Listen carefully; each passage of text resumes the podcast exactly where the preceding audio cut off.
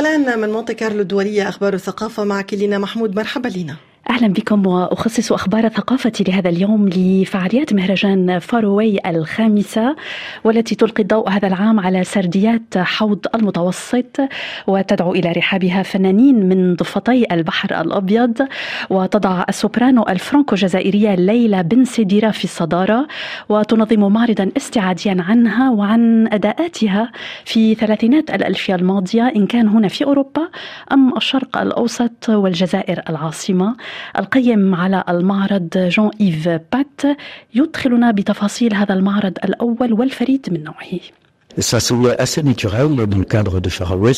أعتبر أنه من الطبيعي أن نختار ضمن مهرجان فاروي لهذا العام السوبرانو ليلى بن سيديرا، لأنها غنت في الخامس من شهر تشرين الثاني نوفمبر من العام 1931، وتحديدا عند الساعة 8:30 مساء غنت الجزء الثاني من أوبرا لاكمي في المسرح الكبير لمدينة غانس، والذي أضحى اليوم أوبرا المدينة.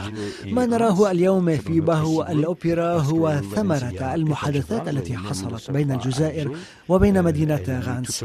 ليلى بن سيديرا ولدت في الجزائر العاصمة في العام 1903، تلقت تعليمها الموسيقي في بلدها الأم، وكان لها علاقات واسعة في كل المغرب العربي. نحن ارتأينا في معرضنا هذا أن نصنع ديكورا مشابها لأوبرا الجزائر ولكل المقاهي المتاخمة لها، والتي كان يناقش فيها حال الموسيقى بشكل معمق وجدي. مثلا نجد شهادة لمسؤولة الأوبرا في الجزائر عام 1933 التي تقول بأن الموسيقى في الجزائر كانت أهم من السياسة. كما نجد في معرضنا 4 واجهات زجاجية تحكي قصة بن سيديرا مع الأوبرا منذ عام 1928 تاريخ أول غناء لها وحتى العام 1960.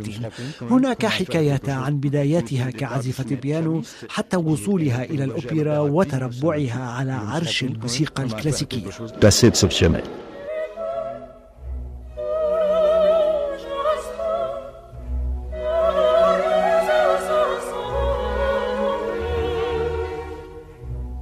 أغدالي أو غسق المؤلفة والمخرجة كريستيل خضر يغوص في أوجاع بلد الأرز منذ إعصاره وثورته، ويلقي الضوء على 4 شبان عايشوا الحرب الأهلية اللبنانية ورياح الانفجار، وهو عمل يأتي بعد أوغور لعل وعسى الذي سلط الضوء على الذاكرة الجماعية اللبنانية. الفكرة هي كانت أنه سائل دور رجالي اليوم مواليد الثمانينات بعلاقتهم بالردم.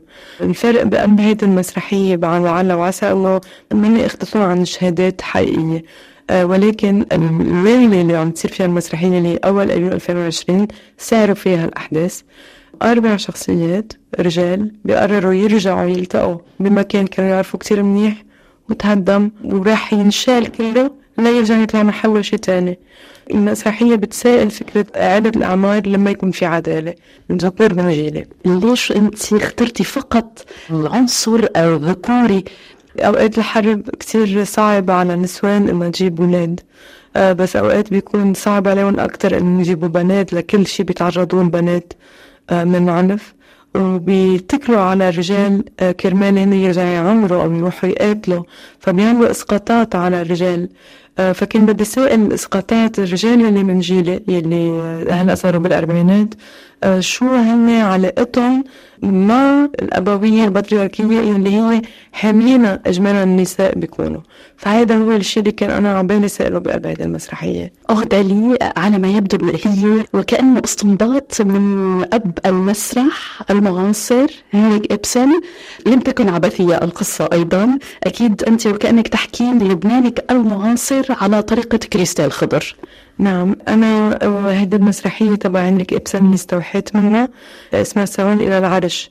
تقريبا مسرحية فايكينج، يعني بيصير فيها كتير قتالات، ناس بدهم يصيروا هن حكام أو يصيروا هن ملوك. هي مكتوبة بأول 24 ولكن تحكي عن أحداث صارت من 400 سنة بالنرويج. السؤال هو أنه أنا ما أخذت المعارك اللي فيها، ولكن أخذت شخصيتين اللي هاكم اللي هو الأوعى أعطى القوة ليصير ملك، وسكون اللي هو بيسعى ليصير ملك وهو دائما بالشك. وفي شخصية المطران شخصية الشاعر، ونقيت 4 مشاهد ما بيصير فيهم نلاقي تراشينا، لكن بيحكوا عن اختلاجاتهم، وهدول 4 ممثلين بيلتقوا بهذا المكان ليرجعوا يعيدوا إعادة تمثيلها المسرحية اللي مثلها من 20 سنة، بس كيف اليوم تخترق جسمهم. ينساك الموت، شو حلوة هالعبارة، ينساك الموت، هذه كيف تترجم؟ لغويا أو بالحقيقة؟ نعم. وعند حكم الآلهة غسق كريستيل خضر أنهي أخبار الثقافة لهذا اليوم، والتي خصصتها لفعاليات مهرجان فاروي 5، والتي ألقت الضوء على سرديات حوض البحر الأبيض المتوسط. دمتم بخير وإلى اللقاء.